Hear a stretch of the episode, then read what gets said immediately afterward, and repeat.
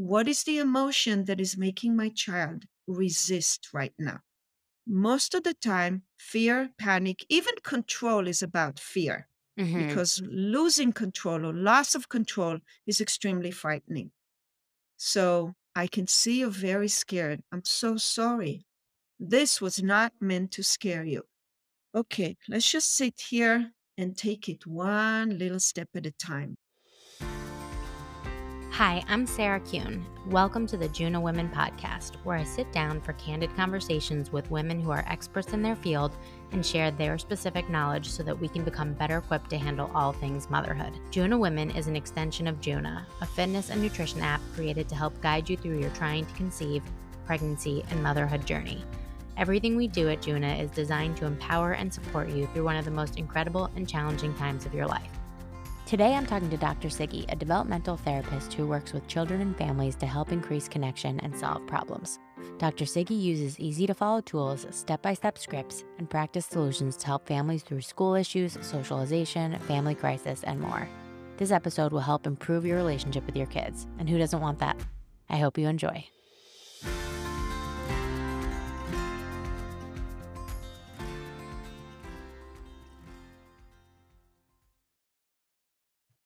All right, Dr. Siggy, I'm so excited to have you on the podcast today. So thank you so much for joining. Thank you so much, Sarah. I'm happy to be here. Why don't you start by introducing yourself and telling us a little bit about you and your experience? Sure. I- am a developmental therapist and I've been in this field for a few good decades, working with families and children of all kinds. I also I- used to teach at different universities until recently. I also taught at Pierce College, but I'm taking a break right now because I'm busy with a lot of other things. I don't know if that's relevant or not. Yeah, I have an office here in Los Angeles, and I can just say that my office is like a big playroom for children. And so when a family comes in, parents can sit and talk to me, children can naturally and organically interact with the environment in a space that definitely fits them and speaks to them. So they're not feeling like they're put on the spot. They went to the principal's office and they're in trouble, or not even to a doctor's office. Now I'm curious, when you, do you, so you typically will see like parents and children at the same time. It really depends or it varies. So, yes, parents and children, sometimes just the parents, sometimes just the children. Of course, it depends on their age, it depends on the needs, and it depends on how they know me. I usually don't have a child come into my office just on their own. And my goal is really to get to know the child, whether it's just me and the child or even sometimes siblings because i like to see that dynamic or even if the parents are there my goal is no matter what is to get to know the child well enough so i can actually help the parents find the best way to work with their children it's not that i am looking to therapize the child directly because obviously they're children but I am aiming to get to know them in a way that maybe parents can't because they're too close to them. They see them all the time. They don't see certain things that obviously I see. And and my main aim is to help the parents. It's almost like I interpret the children to them so they can understand them better, connect with them better, find better ways to communicate with them for the better of the family, not just for each individual. And so what typically brings a family into you? Anything from typical issues of just the kids are not listening to me to sleep issues to potty training even children with other issues of potty training that are older school issues socialization.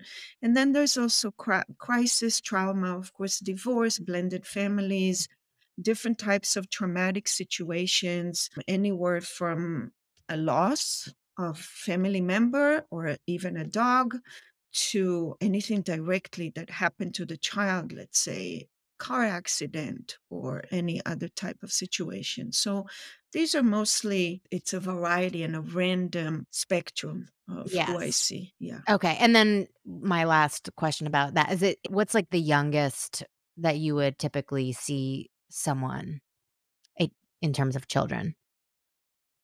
All ages. So I've Okay. had parents come to me with their babies that they can't console. Okay. I've done that. But for the most part, it's when, in that past infancy, when the behavioral issues, the emotional issues, the the complexity of what is required in order to manage a family and a child becomes greater, whether with exposure to school, separation, anxieties, different types of stress, of course, everything that's happened lately that added to the stress of a family. So, yeah, it I would say to and on most of the time. Got it. And what is your like your parenting methodology or approach? So I it is called the emotional behavioral proficiency. And what I really what I mean by that is that we see the behaviors. All parents see their children's behaviors. They're not listening, the bickering, the complaining, the tantrums, the talking back, the obviously not doing what they're supposed to, and so on and so forth, and their tantrums and outbursts. Those are all behaviors, they're external. We see them. Mhm. Most of the time, we attempt to treat the behavior. What I say is that, and we all know that, but I just really maybe formulate it better, conceptualize it better, like really make sense of it. Behind every behavior, there is a need, an impulse, an emotion that is subjective to the person. And in this case, because they're children, they have a very hard time understanding themselves. They can't self reflect. They don't have awareness. So when we ask them, why are you doing this? They obviously don't have an answer and they will come up with anything because he, because it's not fair, Mhm. because they're not really telling us, I actually don't know why I'm acting this way. I'm stressed, I'm anxious, I'm jealous, I'm confused, I misunderstand. I am in my own needs and I don't really see the big picture. Those are the actual reasons Right. that most of the time we misbehave because we actually don't connect all the dots of what is triggering us, what is affecting us, what is really causing us to act and react in certain ways. So, what I do is help parents understand the triggers behind the behaviors. It's not that I accept the behaviors. Mm. It's or just attend to the emotions. Oh, you're sad? Okay, so you don't have to put your shoes on. No, it's more, oh, I can see this is upsetting right now. I totally get it. Yeah, we still need to put your shoes on and we can continue to talk about what else is going on. Okay. Now, it's I I I think one of my next question is centered around helping like, how best ways to help toddlers manage their very big emotions because they are very big, and I I wanna use I like because I like, I think that there's like, having scripts in your mind to help you I I have 2 or 3, you know, like, that I'm like, "Oh, like, I can see that is very frustrating," or, "I can see that you're sad," or, "I can see that you're happy," or whatever it is. But I think, like, where I struggle and where I have a feeling that a lot of other parents struggle is, like like, you use the word jealous, and I've like, um, emotions like that, which are very clear to me, especially for my daughter who's squeezed in the middle, um, like, that is what it is, but I don't wanna say that to her because it feels like a net like a really negative emotion or it casts, like, something on her personality, so I don't say I have 3 emotions that I use and that's it, but that's actually not teaching them, so I'm curious about your perspective on that. Very good question. And I know that parents, like you are explaining, like you are, fear certain emotions as if we categorize them under good and bad. So Mhm. emotions are really neither. They're all part of our wiring. They're all right there. And they come and they go because of so many different uh, variables. So neither one of them is actually bad. Your daughter feels jealous when she's watching you pay attention first to your old her older sibling or younger sibling when she thinks that when they all ask for a drink and you hand the cup first to whoever in that split Yep. second yeah exactly Uh-huh. right then and there because they are wired to survive in such a way that they need crave and almost try to hijack all the attention on them. So every time it's not to them it's like complete loss. It's mm-hmm. a complete yeah breakdown. And that's what we're working with. So one it's like She's jealous when that's perfectly fine because she's feeling it. You naming that emotion are not putting it in there. You're not giving her this emotion. She already generates it on her own. Mhm. And there's nothing wrong with jealousy because it's normal and typical. I'm saying, obviously, as she gets older, I don't want to my children to make decisions based on their jealousy of others. I don't want them to live their life because of certain ways in which they envy others. But I want them to be able to recognize, yeah, oh, yeah, sometimes I'm jealous at someone else. Okay. What do I do about it right then and there is really what we're looking at.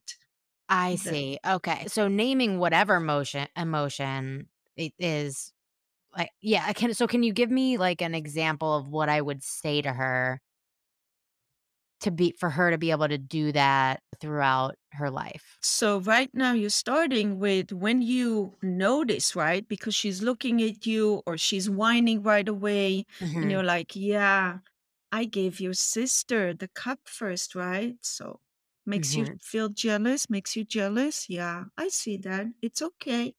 And what you're saying is it's okay to be jealous right here, right now. And then what we want to do right then and there is justify or fix. And so you try to justify, but look, and this, and sometimes you get it first, and sometimes, or we don't actually have to do any of it. A lot of that is just internal and norm or natural. And Mhm. we don't have to fix once again by trying to take away that emotion as if there's something wrong with it. So you don't have to be jealous because mommy's right here. And of course, I love you. And yeah, all that becomes just a lot of white noise right then and there when she's feeling jealous. Mhm. All she needs is for you to reflect that back to her. So she's building awareness. Oh, I'm jealous right now. Okay. It's not characteristic. It's not a flaw. It's not a fixation of any kind. It's not a label. I am a jealous person. No, I am feeling jealous right now. Okay. Right. Yeah. It's more like that. And it's almost as if we want to say, and we want her eventually to be able to say that, and there's really nothing wrong with that. Now I can say, all right, how what am I going to do with this jealousy? That's the most important thing.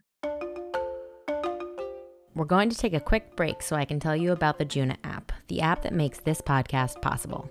Juna is the premier app for every stage of motherhood, with a 12 week trying to conceive plan and workouts, key nutrition information for every week of pregnancy and postpartum, plus six full video courses on birth prep, breastfeeding, newborn care, infant sleep, sleep from 4 to 12 months, and starting solids. The app is designed to be your number one companion from trying to conceive through your baby's first year of life. It also includes daily diaphragmatic breathing exercises, pelvic floor prep, daily tips, and notes from me that are relevant to the exact things you are experiencing. These are so helpful for easing any fears and preventing the dreaded gestational Google mania, that sickness where you can't stop Googling every little thing that happens during pregnancy. Juna is available for both iOS and Android. Just search Juna in the App Store or go to juna.co. Again, that's juna.co.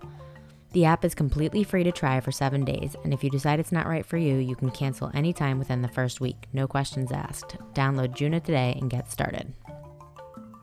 Now, back to the show. And we leave that to her to figure that out. So basically, we just name it. That's it. Okay. Exactly. Eventually, obviously. And sometimes we can, as they get older, we can have conversations. Okay, so what do I do when I'm jealous? Sometimes I'm jealous, sure. And this is how I you we can give them some suggestions, advice, share experiences, but not tell them specifically what to do with it because so much of it is subjective. It's moment to moment all Mhm. experiences somewhat are the same, but yet they're not. They're unique. So we allow the child to figure some of it on their own. As long as they feel they can talk to us about it. Mommy, when I I feel jealous and I can say, "Oh, I so understand that. It Mhm. makes total sense." So then what did you do about it or what do you want to do about it or what can you, right? And so on. So that's there's there's acceptance and proaction right there as opposed to I'm jealous, it's bad, it's negative, I'm helpless. No. And that can be the same for like pretty much any emotion. It's like angry, um, happy, when you're whatever it is. It's like just labeling it, letting them like recognize, oh, that's what this is, and move on. Exactly. Okay. Absolutely. The recognition, the reflection of what it is, naming it, and letting them realize that it's safe to feel these emotions. It's safe to feel it internally. It's safe to speak it out, share hmm it, and speak about it. It is safe. And safety is the most important sort of like state of mind. I'm safe. Yeah. Yeah. Yeah. Okay.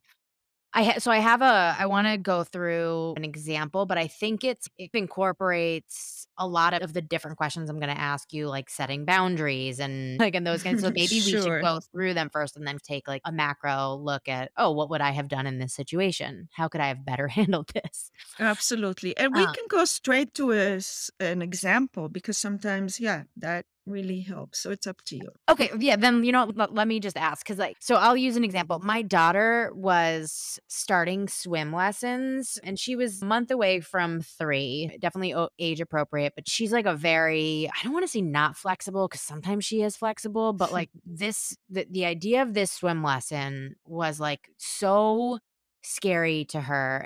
I don't I don't know if it was scary or just something she didn't wanna do, she didn't eh, whatever it was, when I told her we were doing it, she absolutely lost her mind, was and was, like, throwing an epic tantrum of tantrums, like, I, like, had to I had to physically put her bathing suit on, like, she was, like, not having any of it, and and then, like, I had to resort to being like, "Okay, I'm gonna take this." It was just it it was it just turned it into a disaster, and I'm like, "I've already paid for these lessons Yeah. lessons," and at what point am I I'm like, "This is making me more miserable," like, "Why" you know, like, "Why am I insisting on this? Is am I really" and so I I think, like, how how could I have mm-hmm. better handled that situation? And by the way, by the 3rd day, she was, like, totally fine. The 2nd day took a little bit of coaxing and and it was a smaller, shorter tantrum.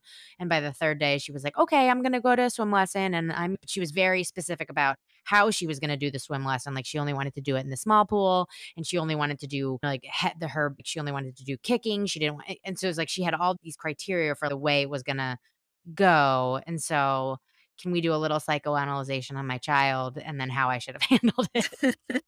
Absolutely. And it's very typical because here you are deciding something for her that you know is absolutely good and Mhm. right. And then she completely throws you off by not agreeing with you in a way. Right, right. And so you're questioning her, what's the matter? What's wrong? Why? And stop it. And and now you're trying to convince. And yes, then you go into conditioning if and then. But let's go back to the beginning.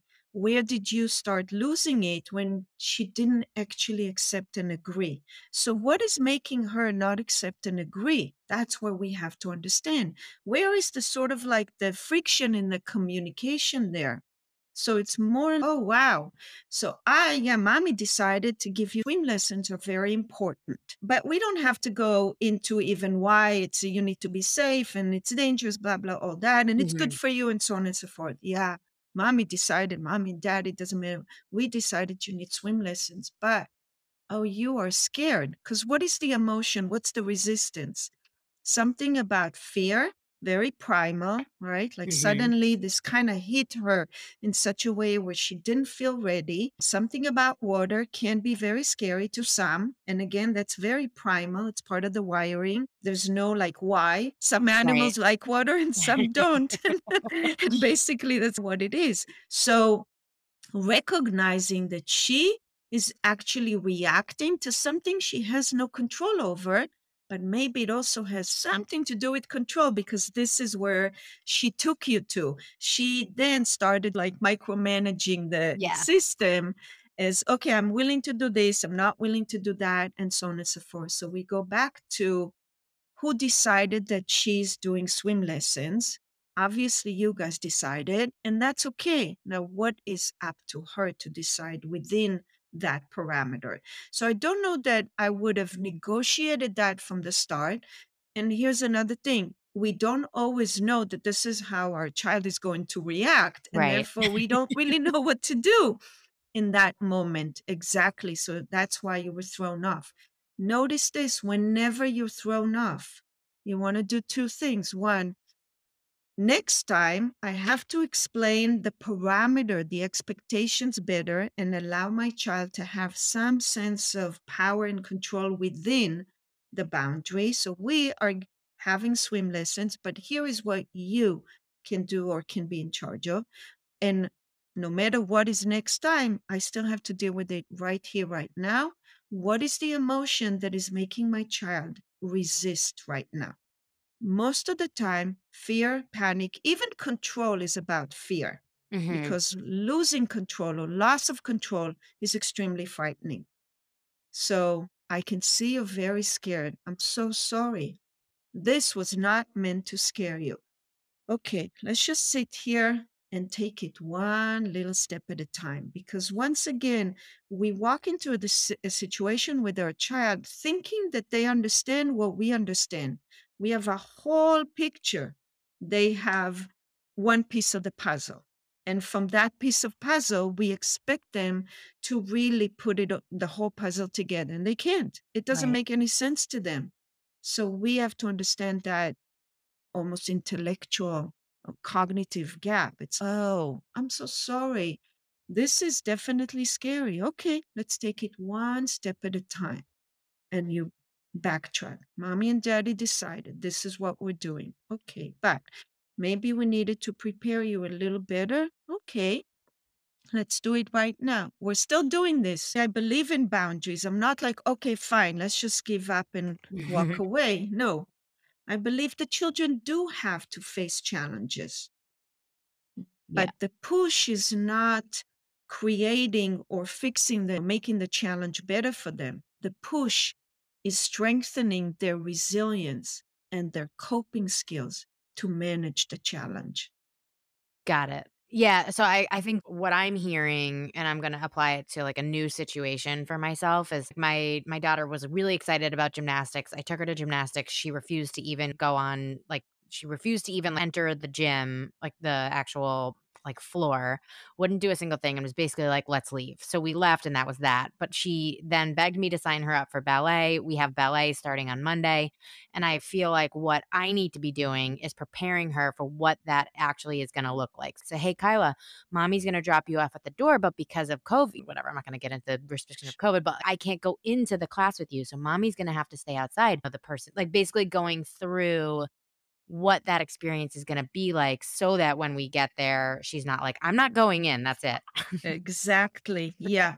And focus when you are preparing her for the experience, focus also on how she's possibly going to feel. Okay. So, you know how you want to do this, and it's wonderful because, yeah, you want to promote that, but you don't want to give a sense that she's like coming up with these ideas and then can't follow through. So, you're like, I know that when you think about ballet or gymnastics or anything, you want to do it. But then when you're at the door, ooh, something there doesn't feel right. Something scares you. So, hmm here is what we're going to do. I'm going to drop you off. That might be a little hard. Now you walk her through what is she going to do when the challenge is actually there? Okay. So what are you going to do? She's, I don't know. And you're like, okay, so I'm thinking that the person, like whoever, right, the teacher will come to the door and take you by the hand. Or she'll say, okay, come on, we are doing that. So somebody will take care of you. Someone will talk to you while you're feeling a little scared. And then what is the next thing and the, and the next thing? So here's what I'm also sensing. Possibly there's something to do with transition. hmm So that's what she's thrown off by in a way, because in her mind, kids are like, I want to do ballet. And in her mind, she's a ballerina all dancing on. Mm-hmm, it's like Yeah. it goes right in that blink of an eye. I am already there doing it. But then when she stands at the door, it hits her. Oh, I know nothing about this. I'm this is nothing like what I actually imagined. So that's what we're walking them through that transition between the fantasy and reality, which is what triggers emotions. Okay. That is very helpful. So, talk about it's going to be a little scary. What do you think you can do to? Because when it's not, oh, don't worry about it, it's going to be fine. No, Right. it will be maybe this emotion or that emotion. Now, it doesn't mean we can't overcome these emotions, but we have to be aware of them and get some support. So, what will you do, sweetie, when you feel like that? Yeah. Yeah, Okay. so That's that's what you prepare her for. And you come up maybe with some tangible ideas, some concrete ideas of what she can do when she will feel like she wants to run away like she did last time. dates are so hot right now. And no, not the ones you go on. Well, maybe those two. Medjool dates are sweet fruit that are nutrient dense and full of the vitamins and minerals you need for a healthy pregnancy and more. Did you know eating medjool dates in the third trimester can mean an easier labor? At Juna, we absolutely love Joolies dates. I religiously ate them during my third trimester. I'd pop them into smoothies or eat them as a snack with a dab of peanut butter and a chocolate chip or walnut on top. They have the cutest mint colored, sustainable paper boxes and none of those dull, generic plastic tubs. Dates are so versatile and recipes are on their own. Joolies is changing the dating game one medjool date at a time. To get 20% off your first order, use the code JUNA20 at checkout. Go to www.joolies.com and use the code JUNA20 at checkout.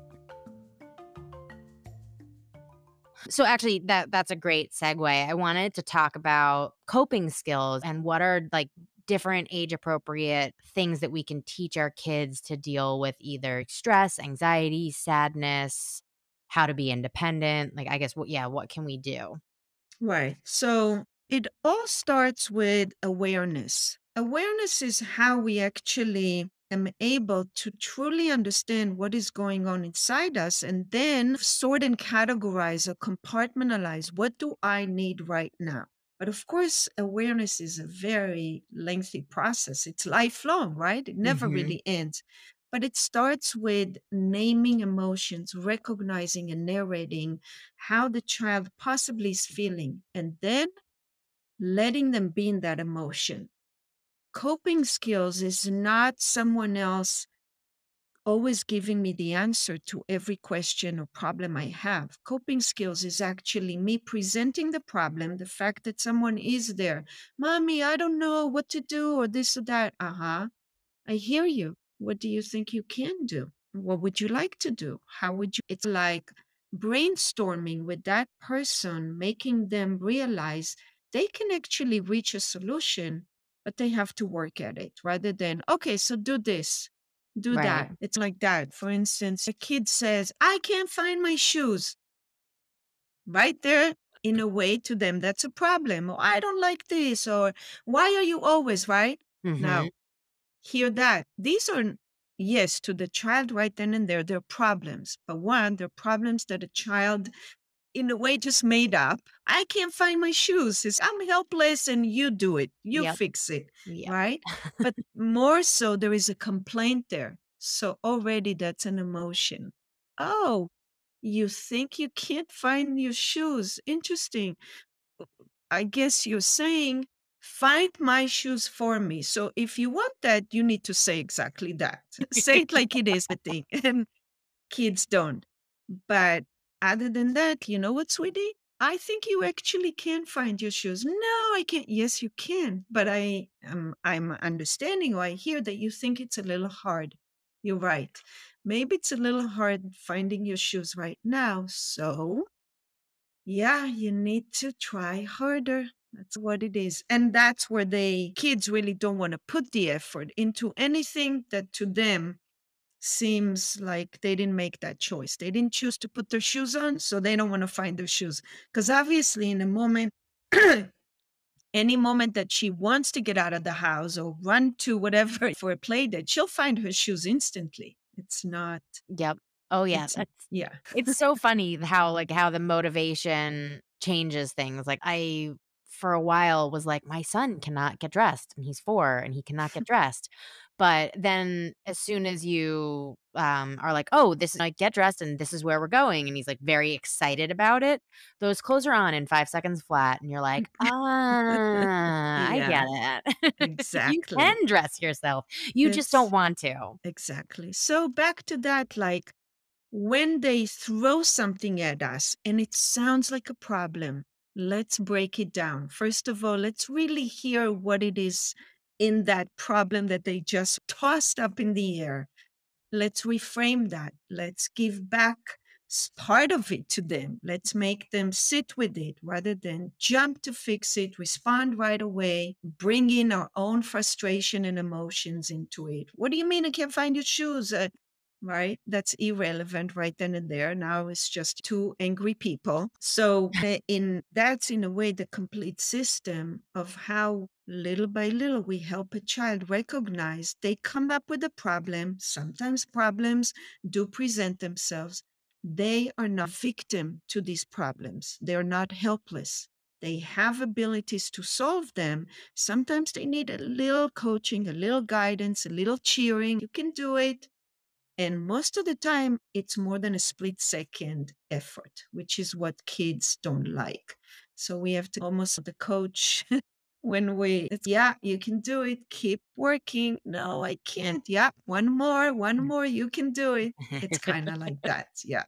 Yep, yep, yep, yep. Okay, that's helpful. I think about my like for example, we just had to our dog just died and our son who's soon to be 5 kind is gets it. And I was fully expecting like just a different reaction and I feel like I don't know if it was because when our when our first dog died 2 years ago, we had just talked about doggy heaven a lot and that it had explained it.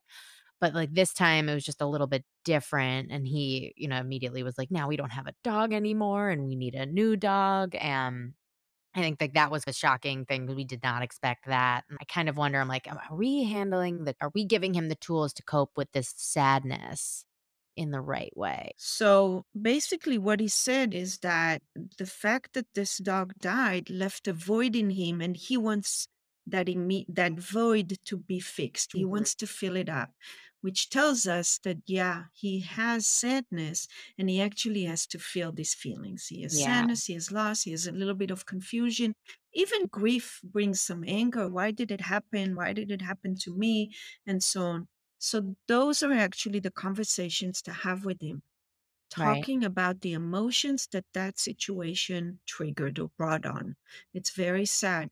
Now you can say some, now he may say, yeah, but because the thing is, there's a quick fix to everything. And Yeah. that's something we have to be very careful. There isn't most of the time a quick fix. Not all life is Right. Amazon Prime. Click and bam, the button. Yep. Yeah, exactly. So we want to actually help them recognize that sometimes we have to sit with the emotion and it's not going to be fixed just because, oh, we can get another dog. Yeah, it's not so instant. So you can say maybe one day, and that's of course up to you. I don't want to decide that you No, no, will yeah. get a dog, but it looks like you guys are dog people. So most likely you will, but maybe it's not happening right away. So you don't want to say, don't worry, we're going to get a dog. It's like, yeah, we're thinking about it, but now we are missing our dog. And how does that feel when you miss him? So, what do you miss about him? What do you remember? What's the like when you think about your dog? What's the one thing that like brings a smile to your face? We can talk about it as much as you want because I feel the same. So, sadness, loss, grief are a lot of times big emotions that are very difficult for us to experience or feel on our own. And Yeah. so we need someone, or we need to know that others feel just like we do. Otherwise, it's very isolating.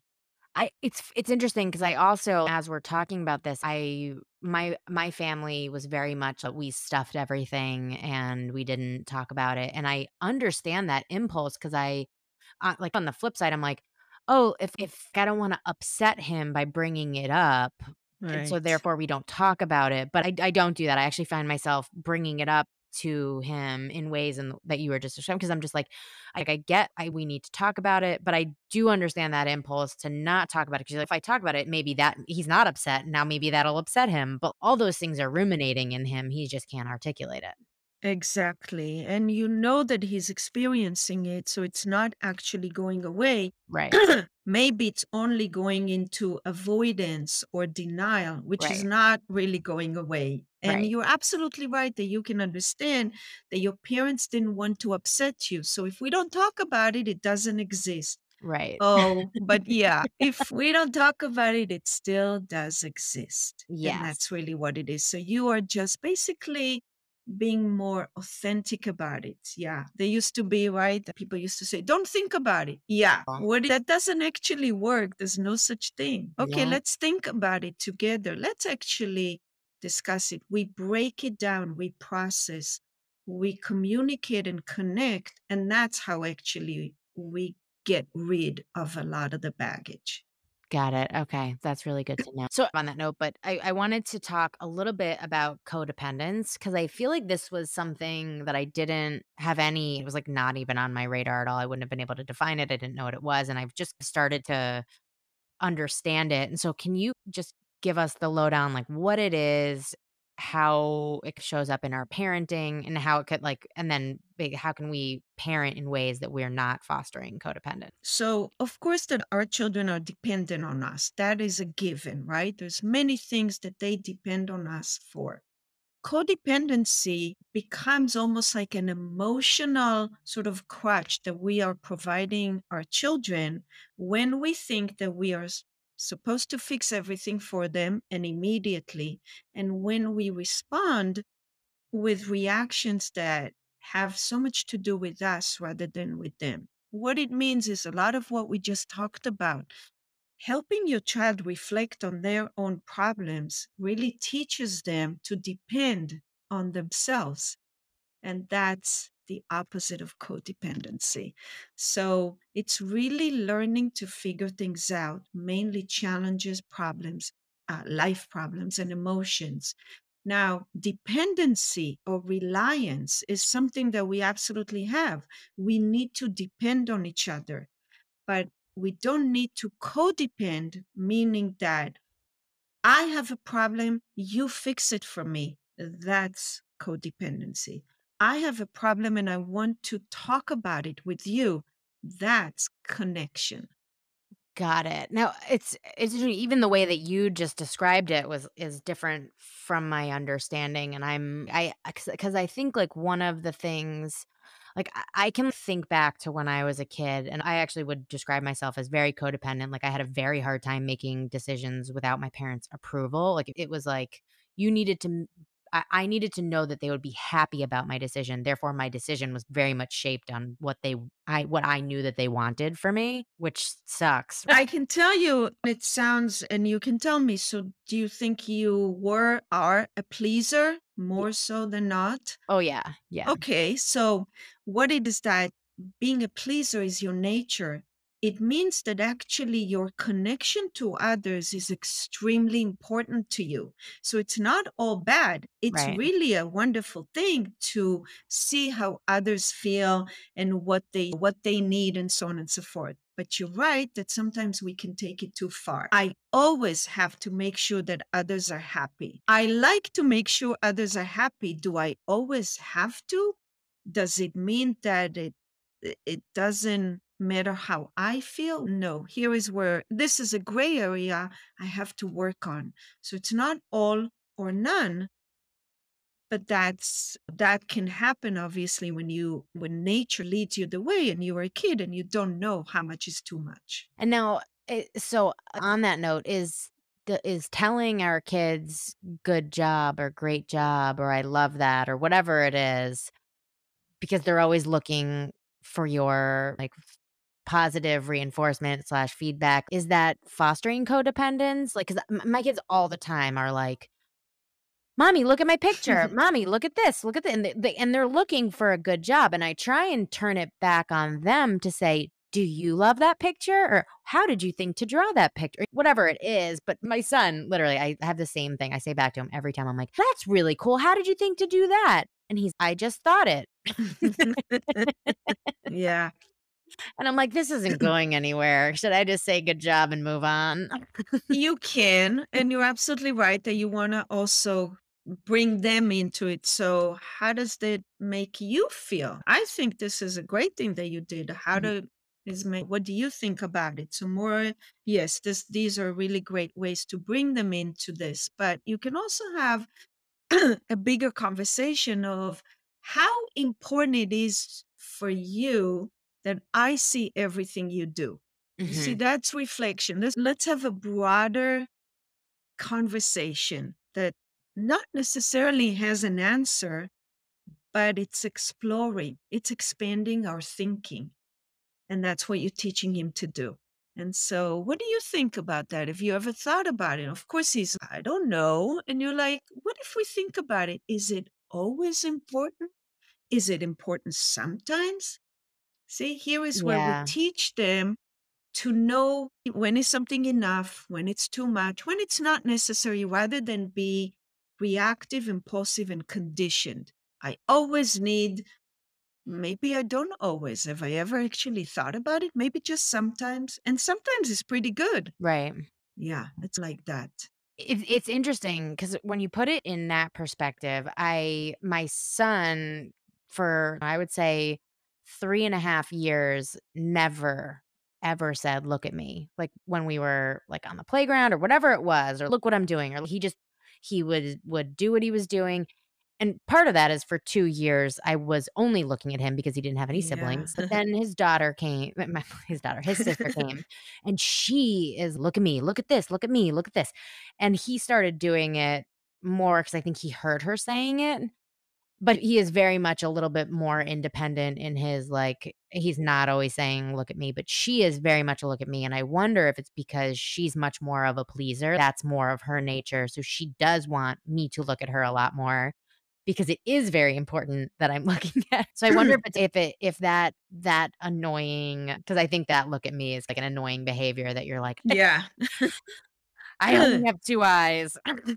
Right, which is what she's actually recognizing. Oh, she only has 2 eyes, so she can only look at one of us Right. at a time, and at least that's what she's thinking, that's what she's feeling. Now, to him, you're absolutely right, it was a given that you're looking at him because there's no one Mhm. else. Right. To her, it's not a given. She was born into a situation where you sometimes look at her and sometimes look at someone else.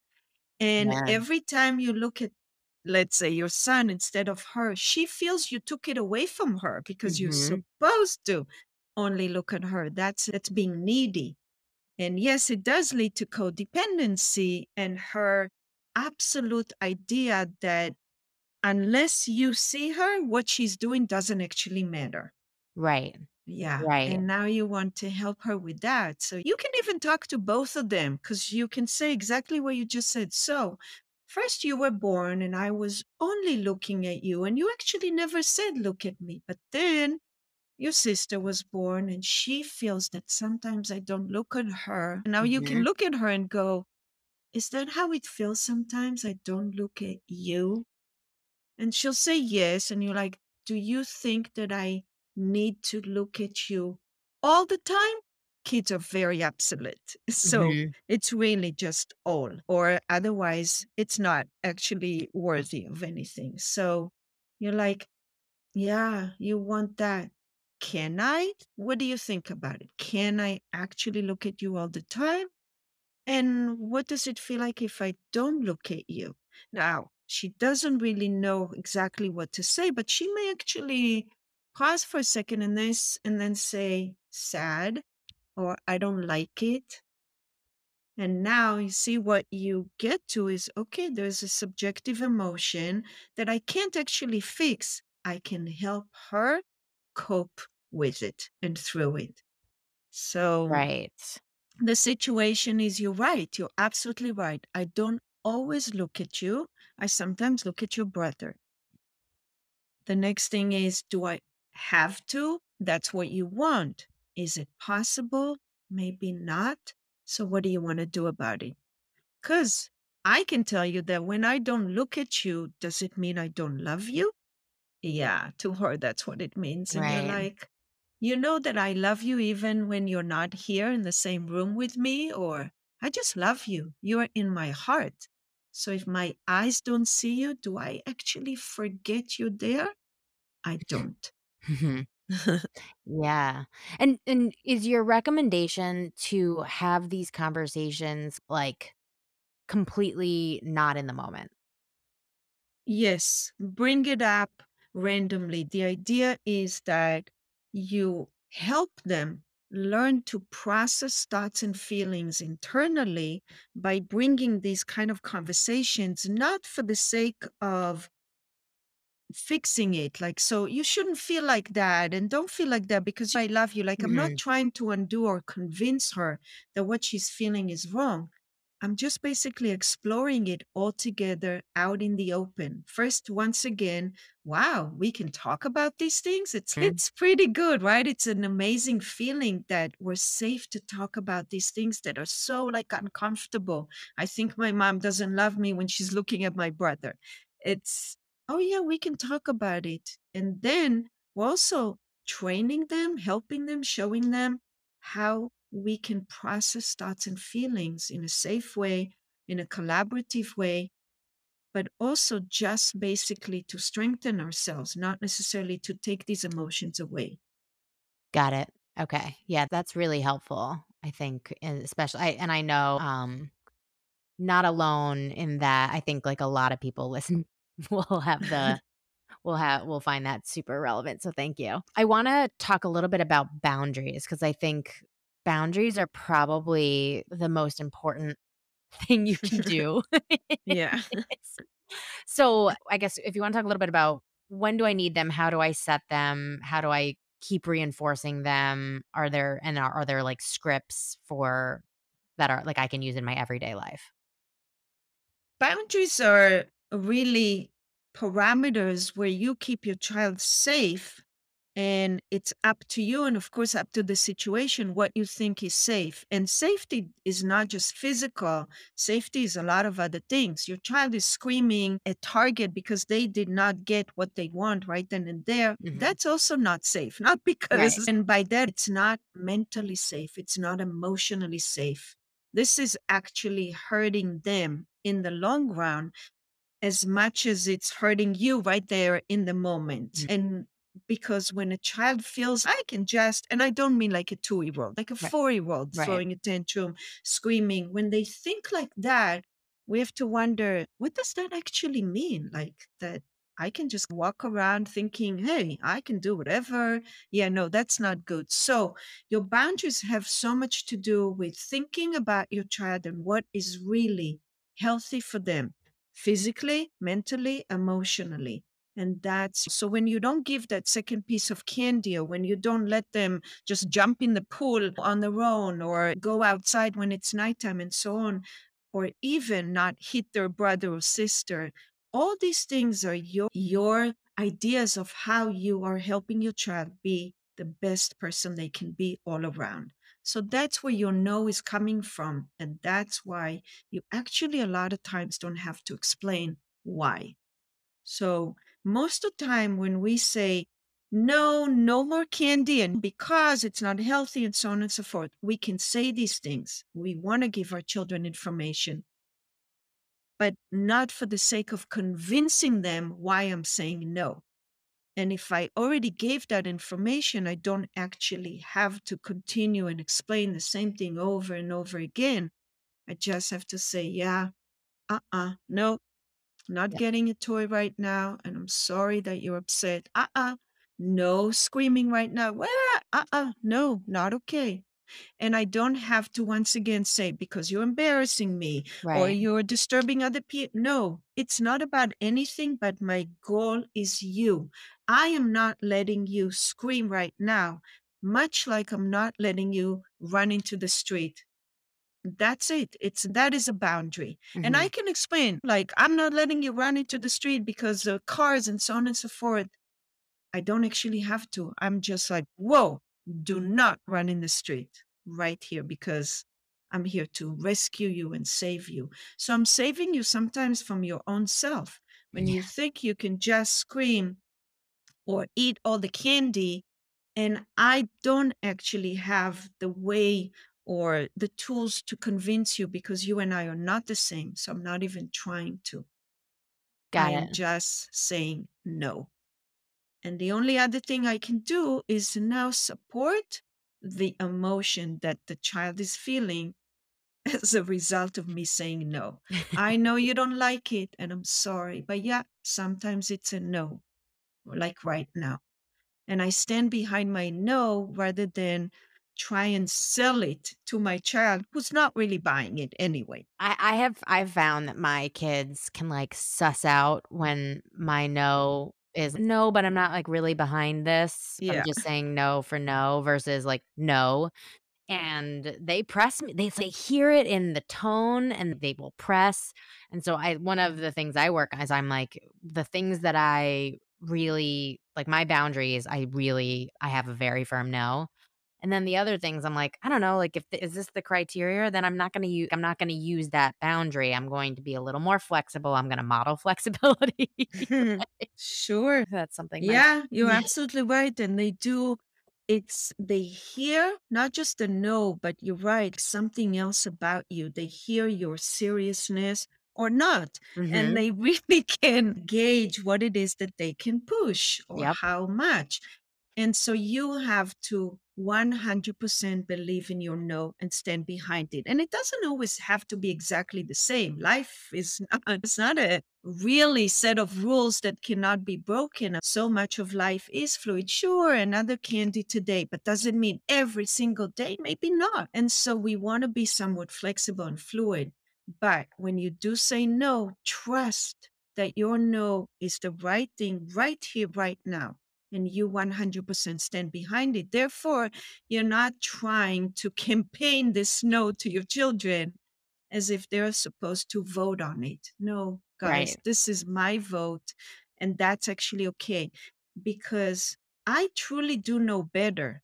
And I think that's a lot of times where parents feel thrown off children are so adamant about their emotions and they're so vocal about their opinions that we may be this. Oh, yeah, They are little politicians. absolutely. They're so good at that. Exactly. it's Yeah. I've actually found that sometimes for us, like, eh, before the before it even I'll use dessert as an example, like, my like, I g gave them a dessert on a Monday night, and then all of a sudden Tuesday, they were asking for it, and hmm. so Wednesday and Thursday, before we even started dinner, I just said, "I wanna be very clear, guys, like, we this is not a dessert every night household, that we are not having dessert tonight," and it just didn't even come up because, like, I set the boundary before the question even came up, and I was like, oh, I should preempt things more often." Very good. You're absolutely right. And that's also how you teach this sort of fluidity because you're like, but yeah, but yesterday, you're Mhm. right. Yeah, Yeah, we did have dessert on Monday. Yeah, that was so great. Yeah,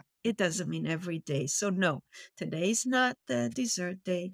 Yes, you absolutely can show them that things can be sometimes, some of the time, and that's okay because that's how we that's life, right? that's life, exactly. We need some incentives, but it doesn't mean that we're rolling in these incentives all day long.